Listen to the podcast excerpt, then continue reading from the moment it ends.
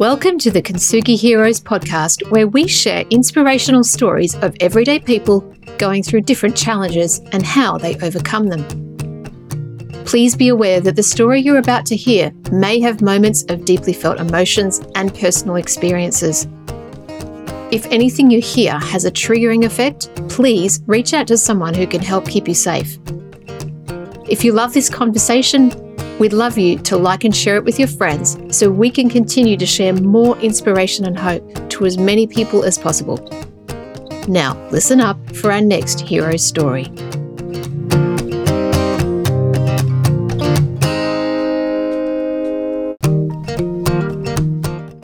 In this episode, I had the pleasure of talking with Joanne Brooks. Joanne has had a very interesting journey. Her challenges have spanned career and personal, and they're interwoven, starting with leaving school at 18 and being told by her father that she can't go to university, and then having to break out of her comfort zone to be able to get a job, right through to running a multi million dollar company many years later and then losing it all. She lost her husband in tragic circumstances, becoming a single mum, she is the epitome of resilience despite a really tough life in a lot of respects. And yet, she may not see it as tough, but a lot of tough things have happened to her. We can all relate to these kind of challenges, the everyday challenges of loss, loss of human life, loss of business, and a loss of your goals, your dreams, and having to recreate those she's done all of that and she peels it all back in this story and it's it's great. I'm really grateful to Joanne for her authenticity, her vulnerability and being able to share all of this with me. I'm sure you're going to enjoy this one with Joanne Brooks.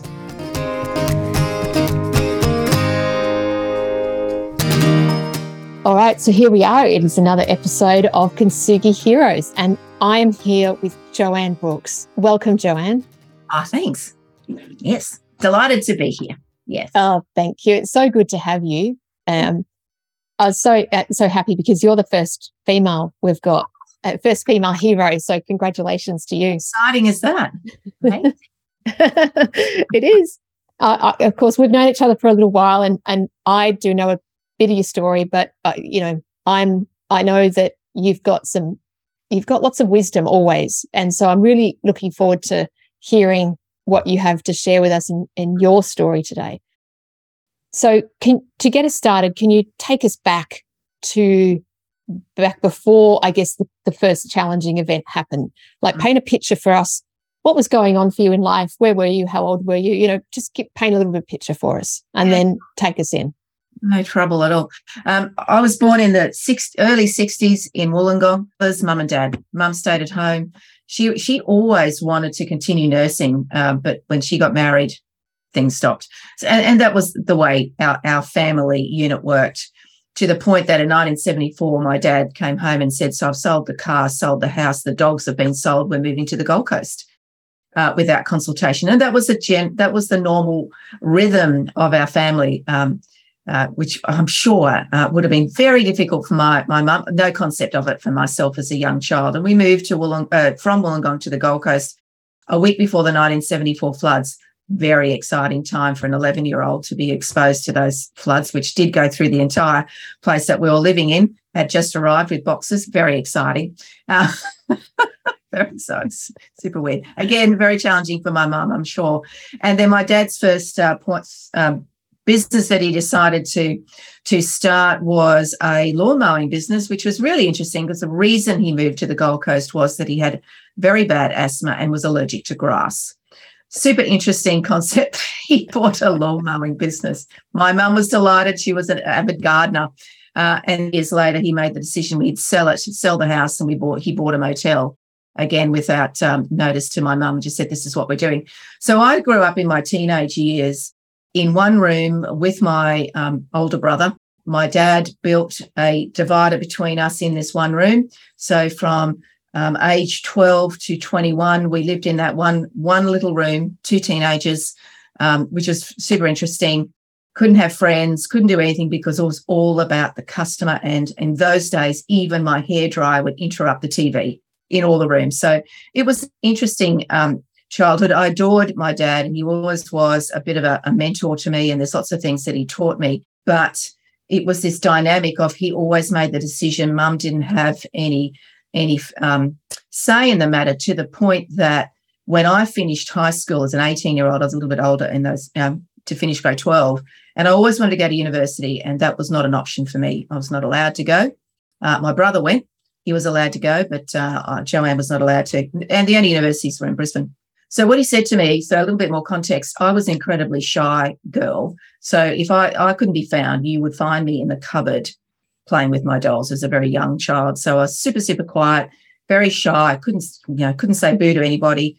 And my dad said to me, so when you finish grade 12, you'll go and sit the bank exams. So I did that. You went did that on a Saturday. So I did all that. And that was in 1980. And then I came home going, yay, right. I'll just wait for that. He said, no, no, you will ring every branch manager every day until you get a job.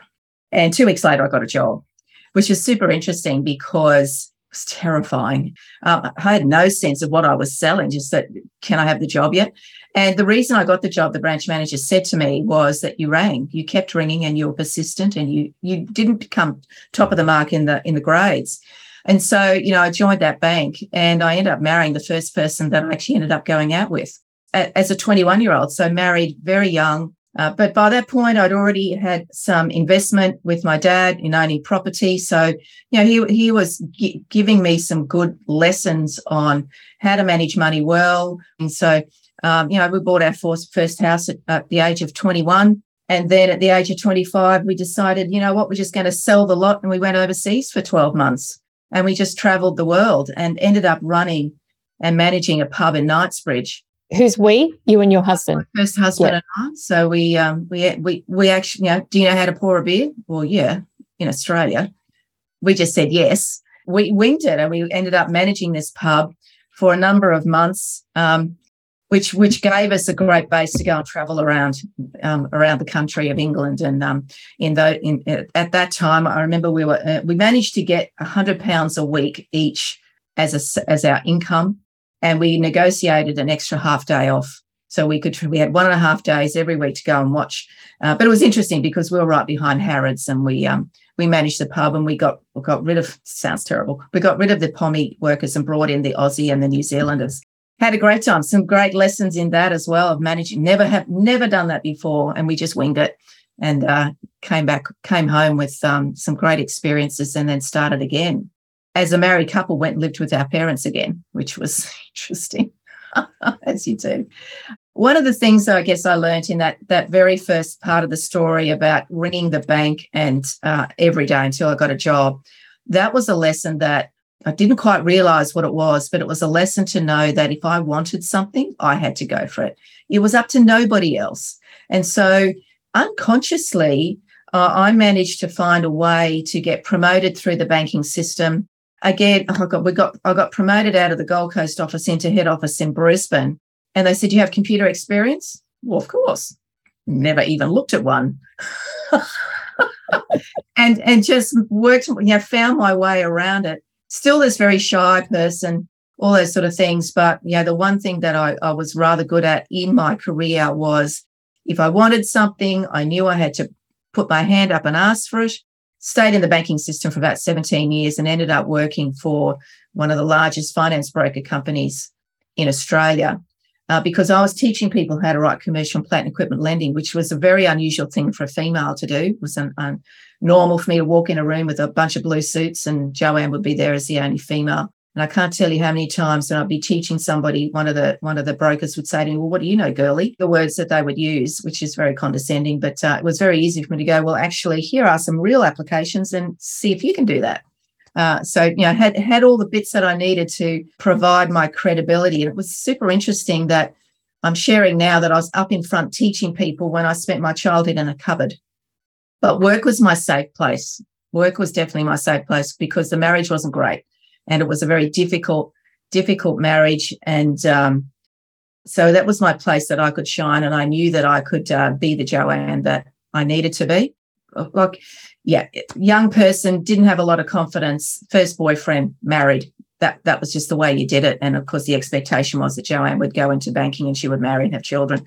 all those sort of things. But then I guess I realized mm, there was obviously a little bit of a rebel sitting in behind unconsciously in my brain, not realizing that uh, Joanne actually wants something different. Mm. So at this point, I'm I'm hearing this amazing kind of I- I- initial journey into the workforce, and you developing a sense of who you are and some amazing skills coming up against men in in, in a at a time when you know there were very specific gender roles. Uh, you were married at a young age. At mm. what point did, I guess, stuff happen for you? Well, it uh, it happened in um, 2001, September 2001. I was working at the business that I was talking about, the finance broker, and uh, it was a tough day. There was a I got told that there was a couple of policemen waiting for me at reception, and the receptionist looked pretty upset. And I'm thinking, oh, not really knowing what was on. They took me into a room and they said, um, "Are you the wife of my husband's name?" And I said, "Yes." And he said, uh, "Well, he's been killed in an accident." And I'm told that uh, I made quite a bit of noise because the next question they asked was, Where's your daughter? Uh, and so, for context there, my husband had been unwell. He um, had been diagnosed with pneumonia. I had taken my daughter to daycare. And what they didn't know was because they'd seen a childcare child seat in the back of the car and the car had actually burst into flames, uh, they weren't sure that she was in there. That well, that was that was hard enough as it was, but for um, you know, just just to add to the level level of um, distress and um, trauma that this caused was that within um, 72 hours, I found out that he had been HIV positive. I needed to be tested. My daughter needed to be tested.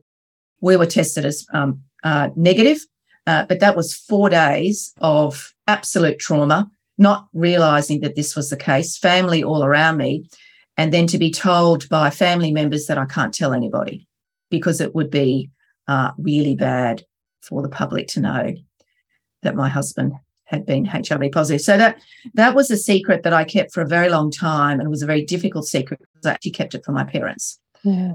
To this day, my pa- father passed away. And he still doesn't know. My mum does now, but that was one of the hardest secrets and caused a lot of trauma for me, uh, and caused a lot of trauma for Nicole because my daughter because having heard her dad had passed, and then within 24 hours, she's been sat on as a four year old to get a blood test done. And she is beside herself. And to this day, as a 25, 26 year old, needles cause her a lot of trauma.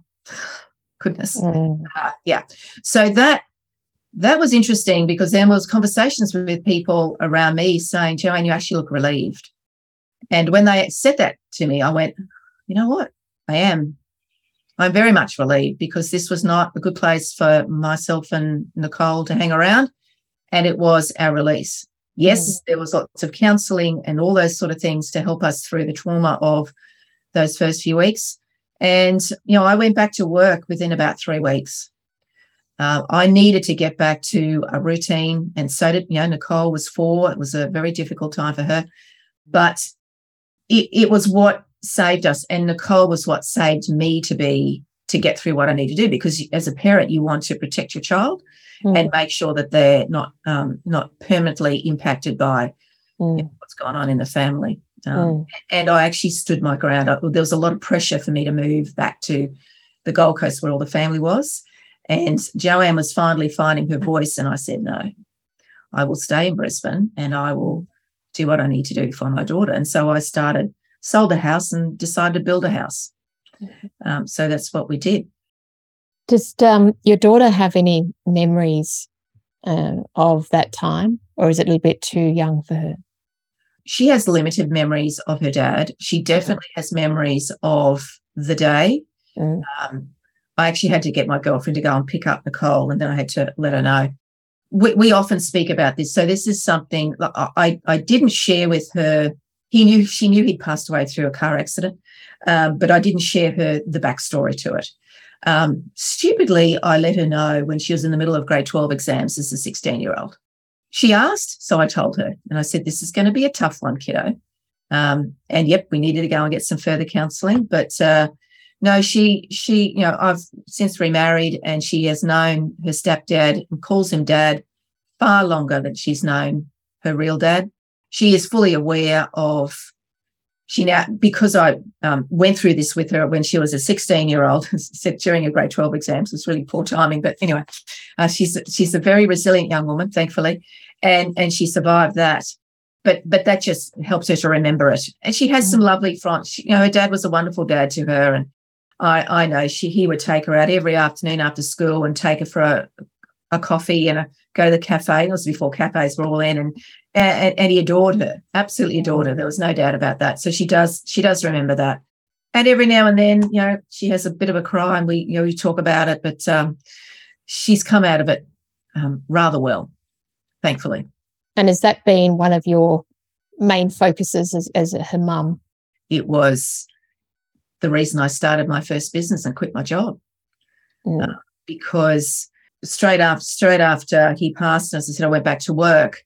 It's interesting what people do when death is around them. People don't know what to say. That you know, and, and we don't actually need them to say anything. We just need to know that um, you can talk to them. And my boss, who was my mentor, he was my rock on that day. He just took over everything. He came and did amazing things.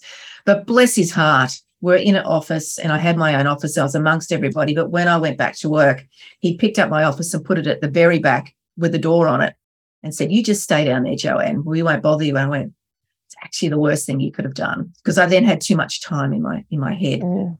Um, as I said, bless his heart, he he did it with the best intentions, and he's still a good friend today. He literally works five minutes from where I live, so I, I still see him as an amazing man, a- and I have a great deal of respect for him because he was the business mentor that I needed um, when I first started my business, and it was um, he sold the business.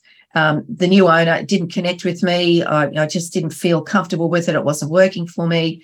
And so Joanne decided she would go and start a business. Thankfully, I did do the right things and set up my finance first to make sure I was covered for a period of time. But you know, egotistically, I just I thought, well, I, have been in this in the finance industry for 20 years. I'll go and start a business. I'll continue doing what I did in my job, and they'll just come, won't they? Yeah, no. So was the decision to start the business one that you had after the passing of your husband? Yeah, it was. It was uh, the the biggest driver was because she started school that within six months of him passing, and so uh, because I was a single mum, there was daycare in the morning, daycare in the afternoon, and so she was having long days. Um, so I decided that a couple of years in, I went, yeah, no, I just can't keep doing this. She's had she's had an entire schooling and daycare life of being having longer days than I had. Mm. And I mm. went, you know what? How about we go go do this business thing? I'll have a lot more flexibility. She won't need to do daycare. You know, be, the money will be coming in, and it'll all just work beautifully and swimmingly well. Well, we all know that, you know, for people who've been in business for a little while, you do aspire those things one day. But when you start a business, and you think that people are just going to come knocking on your door and they don't and then you just go oh geez. Uh, and and it was my mentor who said to me and put the you know the head across the hand across the back of my head and said joanne come on you know better than this. This is not how you do it. I went yeah you're right actually. So all the things that i was telling my clients um, you know the business owners coming to me to get them commercial finance business plan you know what are you doing? How are you getting sales? How's this happening? And i wasn't doing any of that you know, it's just this ego just got in the way. And, uh, you know, another lesson that I learned very quickly was you need to leave that ego at the door.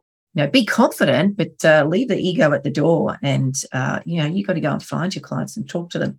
So thank goodness within about six months, I got that knock across the back of my head to go, actually, you've got to do something different in this business. And I was doing education and I was very fortunate to get an opportunity come my way. I'd written some um, qualifications for some RTOs, training organisations, and they came to me and said, So we've had great success in the sale of these um, certificates and qualifications.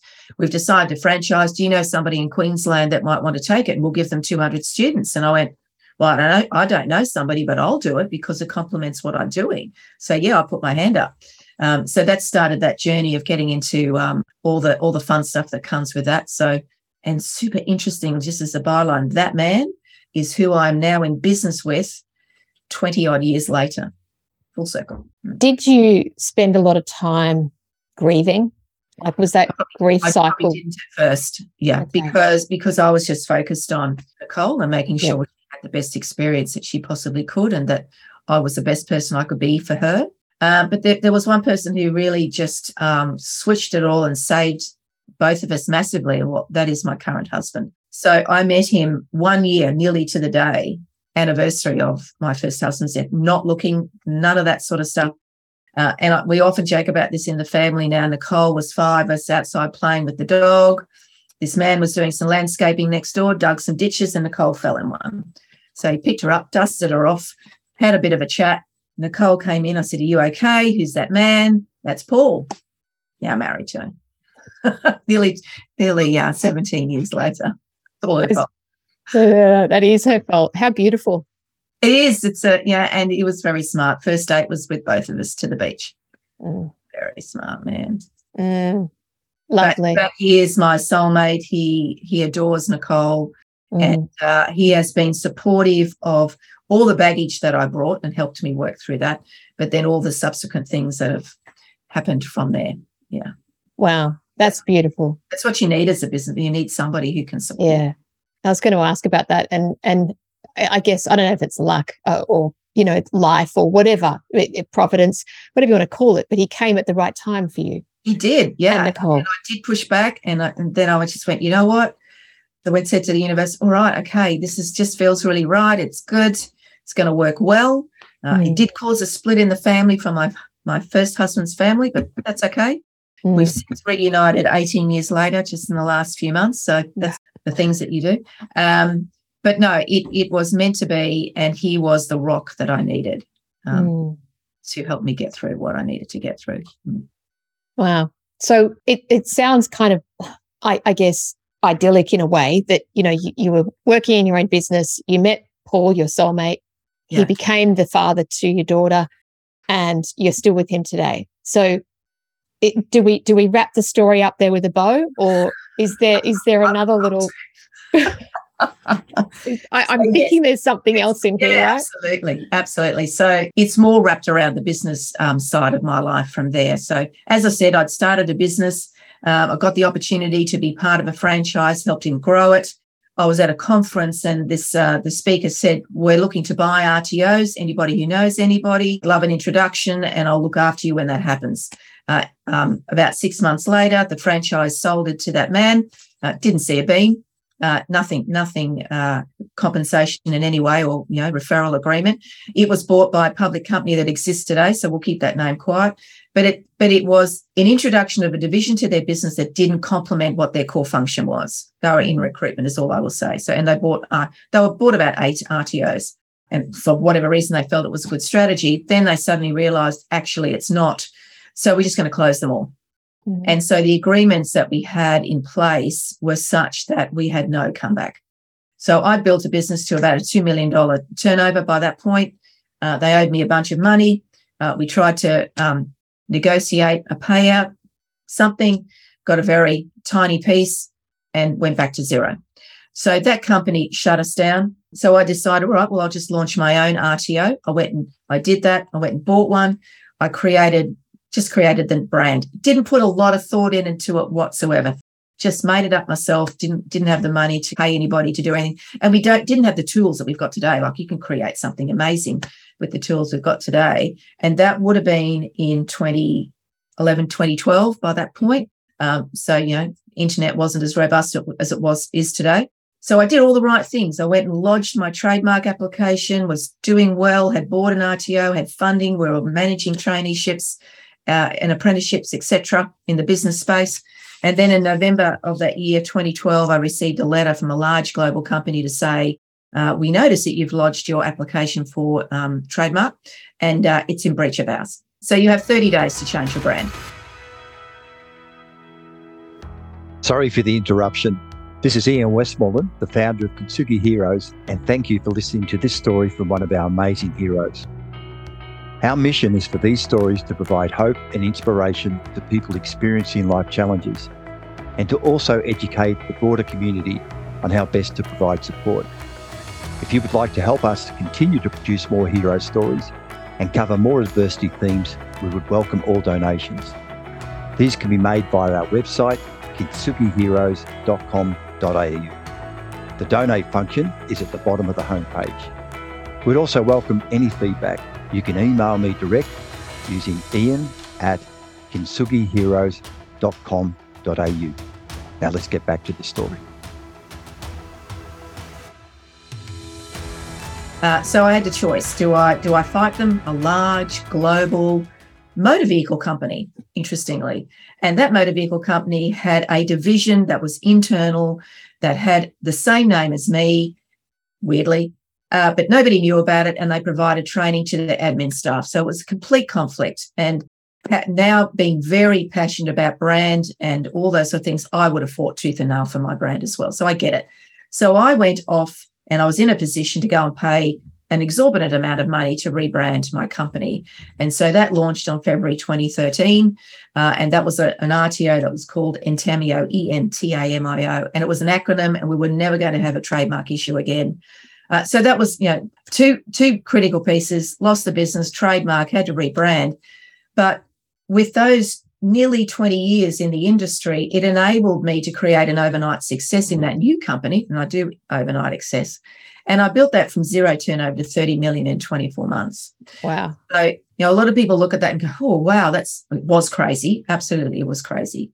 But as I said, I had all these years of being in the industry, RTO space, all that sort of stuff, lots of learnings along the way that actually at that point I then was able to put a lot of systems, you know, automation, high touch, all those sort of things. And we were delivering qualifications that was seven times the price of the standard in the industry at the time.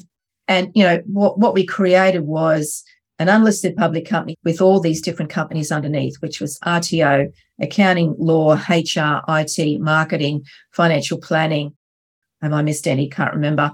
Um, but they had all these, and so it was a it was a professional services department store. It was a wonderful concept. So mm. people could come in at any floor, lingerie, shoes, whatever, you know, and they could experience our various services. But the RTO was the biggest piece because it was the education piece, mm. uh, and it had access to government funding uh, that I had, I had secured by um, partnering with some of my biggest competitors in the country.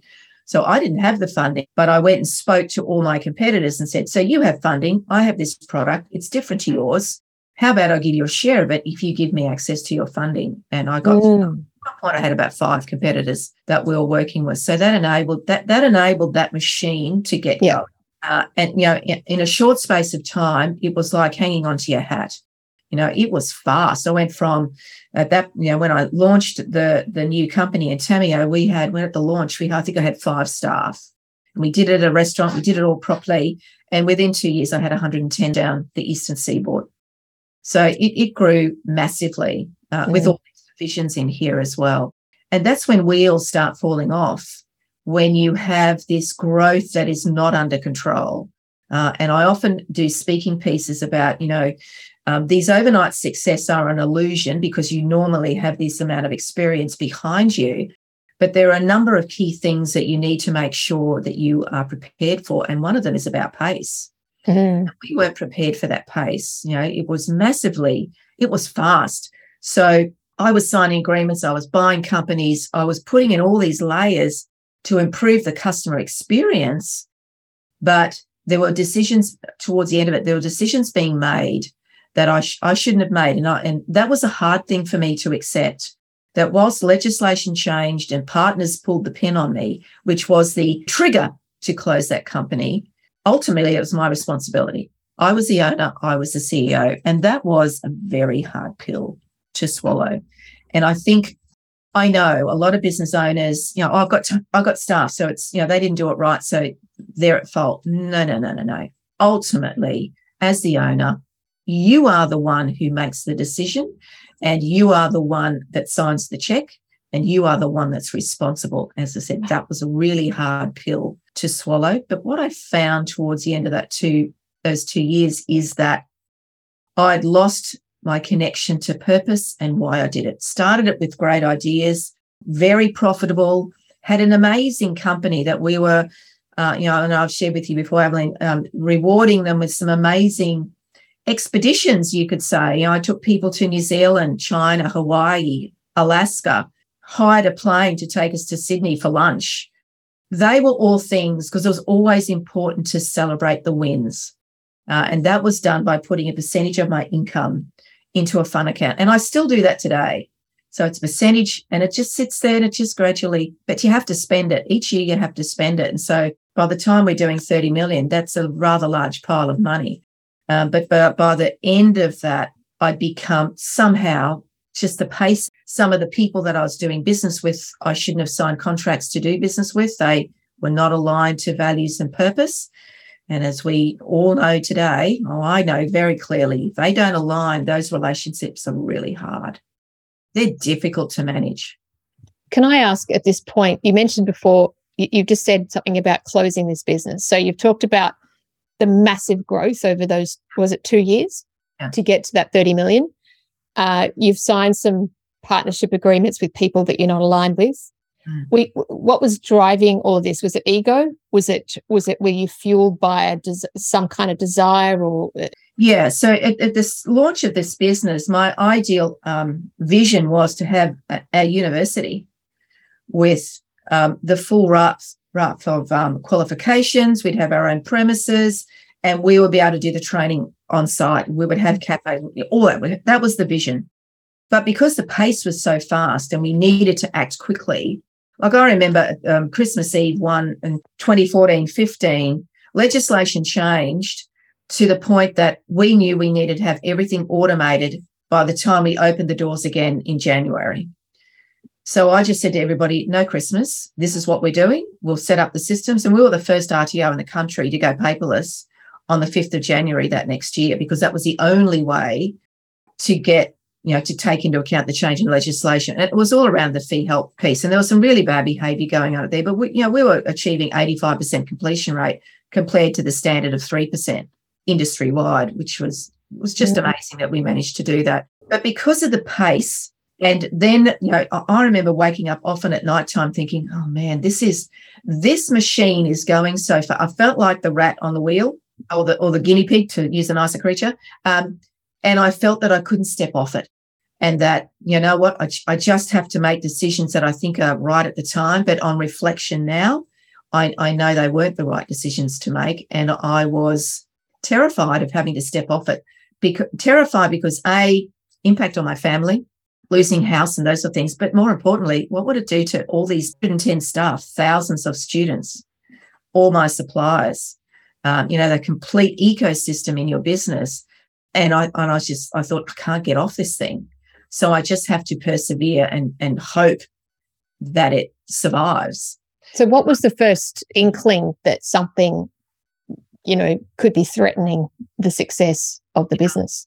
Well, it was a sudden thing. I got a phone call from one of my largest partners, uh, RTO in the space. They were owned by an, uh, a UK company, and the government making noises about changing how this fee help loan scheme would work, um, putting some barriers in, putting in some restrictions of how it could be utilised.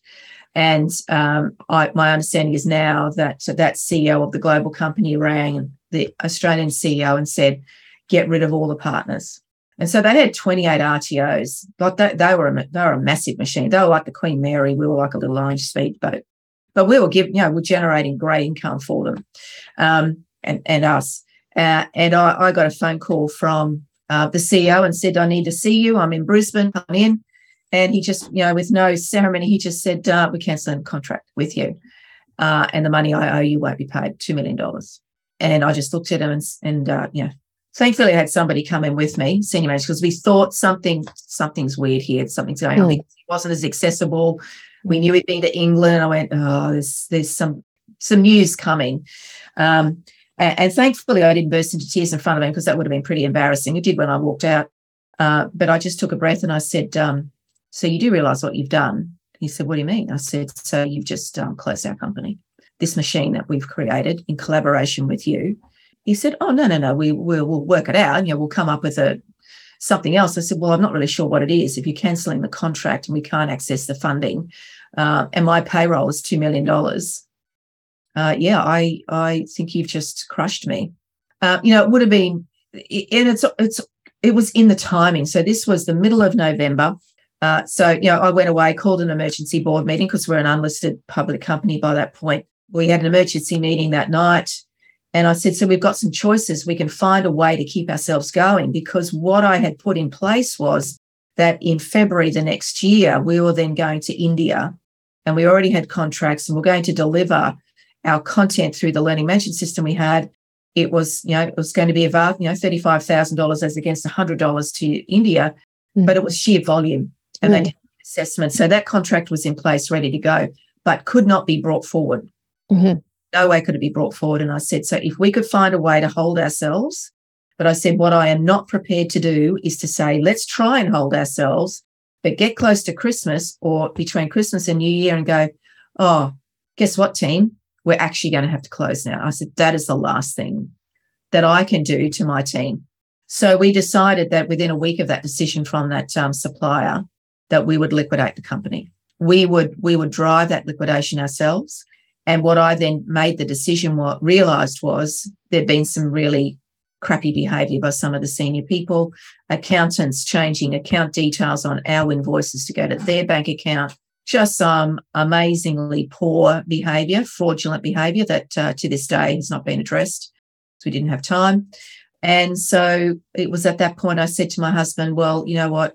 Uh, we are the only director who has property. And I said to him, so I don't want to be sold up on.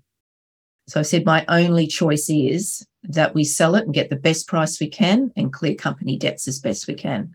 So that's what we did. We sold absolutely everything. Wow. And you know, I told told the team a week later, called them all in through a um, phone call. Didn't have Zoom in those days. Mm. We did, did it by conference call to all the officers, and I told them what was happening. Of course, by that point, I am pretty distraught. Uh, and I don't know why I said it, but I said to them, you know, it'd be really great if you could, some of you could give me some help. Uh, I need to actually it's a bit naughty, but get the furniture out of the office because it was all brand new. I just just furnished a brand new office, so I'm going to try and sell it before the um, before the liquidators get their hand on it. And blow me down, pretty much 99% of them stayed for the week unpaid and cleared my office. That was when I thought, well, you just don't realize the impact you have on people. Just have no idea. So, what I'm hearing up to this point is a life of resilience building. Mm. Mm.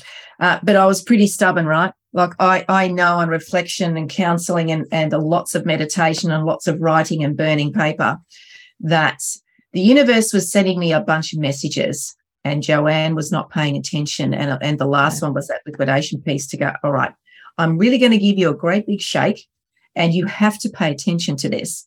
And I remember speaking because I had a coach all the way through this, right? She was very generous to give me her time. And, you know, I had the, you know, had the epiphany. I said I had to liquidate and bawling and, and blow me down. She was an investor in my business, my coach, just the level of um, horror that I felt for her. Uh, and I said to her, Why didn't you tell me? And she said, It wasn't my place to tell you, Joanne. I was here to make sure that you got through it I said, and I agree with her. I had to come to the realization because uh, they, we've all, you can take a horse to water, you can't make them drink it. You can tell somebody they should stop smoking, but it has to be their decision. Make that point. You to what was it that you needed to learn for yourself? To stick to, to, to, to know why I'm here, why I do what I do. It's about remaining connected to purpose. Uh, remaining connected to purpose, look after me, I have to be the priority. Whilst I started a business with the priority of my daughter, I, you know, I, I, I've had all these, you know, I got a business shut down on me. So I went, F you, I'm going to start a new one. And I actually, the name of the new business was the other business had a two in it. I put a three in mine, being one better than you bastards. And that was the business that got the trademark issue. And I went, seriously, Joanne. And then I created this new one. Yep, it did incredibly well. But the pace was such that I was just, I was like on a roller coaster hanging on for dear life. Mm. And yeah, I did. I, I did some amazing. We did some amazing things with automation. You know, I said we were the first RTO to go paperless. We had systems, APIing left clockwise and anti-clockwise. Did some amazing things, but I did not stay true to my purpose and why. It, be, as I said, it just became a roller coaster that I felt that I couldn't get off. So the universe just picked up the roller coaster and tipped me off. Literally, mm. that's what it did. Um, so I'm, I'm incredibly thankful for that. The last six years ago, that's what it, what it is today. And literally, it took me to June last year to close that company. So it took me five years of a lot of anxious nights talking to the ATO or nasty liquidators, all that stuff, creditors, all those sort of things. But that's what needed to be done. Uh, and it was such a relief to have that done on the, as of the 30th of June last year.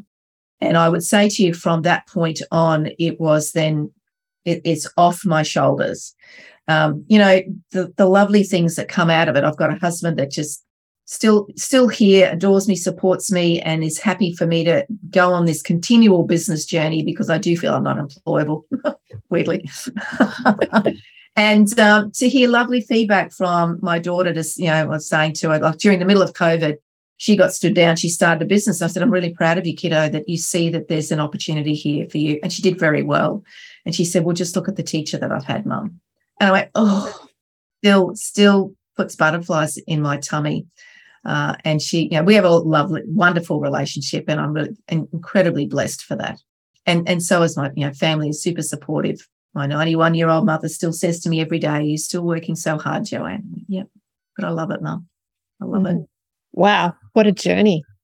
Uh, there's so many things I could ask you now about the staff and about the, you know, that liquidation journey, and of course, being so close to Christmas, I can only imagine the, you know, the pain and the and, the fallout from that but it was obviously, like you said, it had to happen. Uh, you got kicked off for, for the reason um, that you figured out. Looking back on this journey, the last 21, 22 years, I guess, perhaps since your first husband passed, what's the silver lining in this? What are your gold nuggets? You know what? Um, it, it is gratitude absolute gratitude. Like literally this morning, I was doing some meditation and it was, to, and it asked me to reflect, reflecting on what's happened in the past and wishing that it was today. And so, you know, the meditation, uh, the narrator of the meditation said said to me, "Think about something that happened in the past that you wish was today." And I went, "Own my own home, have my home back." Mm. And then it's then it said, "So what what can you take from that to be grateful for today?" And I went, "Oh, um, who cares whether I own my own home or not? I live on the Gold Coast in a beautiful place. I'm healthy. I've never been healthier. I go to the gym every day. My husband is healthy. My daughter is thriving. My mum at 91 is still thriving. And I have been given and blessed with the opportunity to create a new business mm. that I mm-hmm. launched last month. What more could I could I want, right? And mm. and you know, what I know is when I'm connected to my how, my pur- my purpose and my why, not the how, my purpose and my why, and that I'm having conversations with people that give me absolute joy, and I do that every day now. I know that will come. I just know it will, and I'm really I'm really grateful for that. Wow. I reckon, I, I, well, I'm sure that people listening to this have kind of their heads have spun a few times from, there is a book in the that's being written about it. One day we'll get it done. You are inspire, inspiring, Joanne. Uh, that that is for sure.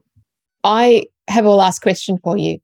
If if someone's listening to this who is going through anything that you've been through that you've shared with us today, what piece of advice could you give them?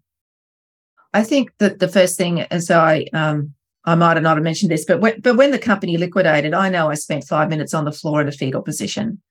And by that time, Paul had retired. And so there was no other income coming in. And it probably lasted about five minutes. So I gave myself that grace. Um, wasn't a happy place. But you know? And again, back to the story when I was 18. If I want something to change, it has to start with me.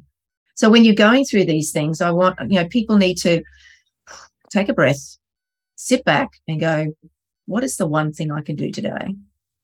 What, and, that can often be, it's something that I still use today. What is, you know, the list of to dos are ridiculous. Like we've all got them, right? You know, I'm not mm-hmm. unusual and, and by any means. And, you know, the things that I've been through is not unusual. You know, it, we all have trauma and it doesn't matter the size of it or the zeros on it or any of that sort of stuff. It's the impact it has on you as a person and how mm. you choose to react to it. Yeah. So, you know what? There is always a silver lining in all in so much of this. Like the, the lovely thing is one of my my chief operating officer, I now work with her again in a new business. And she is a lifelong friend.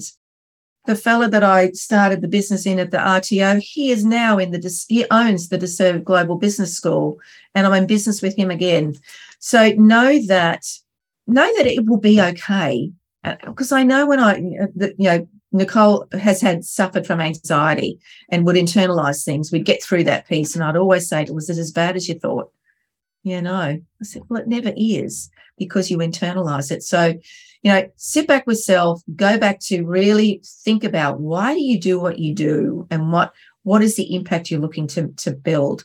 But absolutely circle yourself with the right people. I have distanced myself deliberately from people, and they include family that don't serve me Mm. So if those two things go back to you, dig mm. deep, write, write it down, burn that damn letter, write it down, burn it, go back to you, and then put yourself, surround yourself with the right people who can take you and build you and grow you that you can grow with them.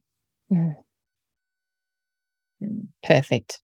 What great, great advice. Yeah. Love that. Thank you so much, Joanne. Complicated it's, story. Sorry.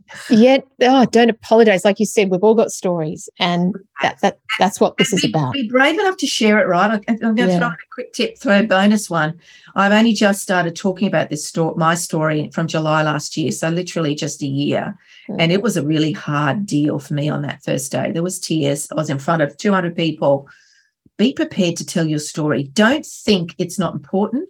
Don't think it's not big enough. Mm it's what it's done and how you've come out the other side. Be prepared to tell your story. Ah, oh, they want to know it. That's yep. they do business with people. They want to know, oh, you feel how I feel. Oh, you know, there's a connection there. Mm-hmm. I'm not going to find somebody with the exact same story, but I'm going to find people who have had trauma and challenge in their life. Yeah. Yeah.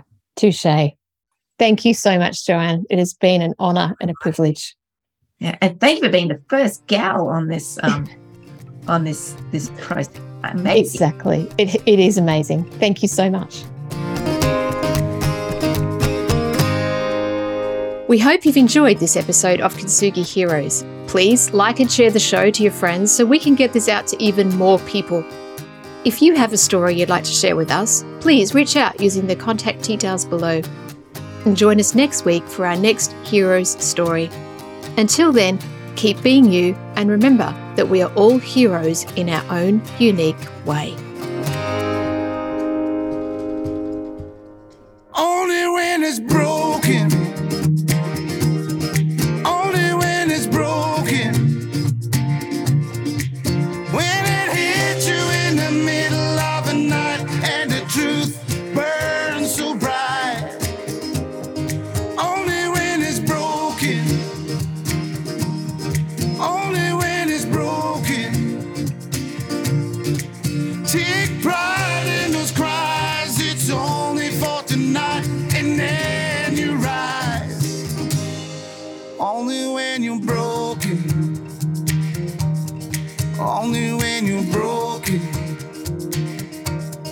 Only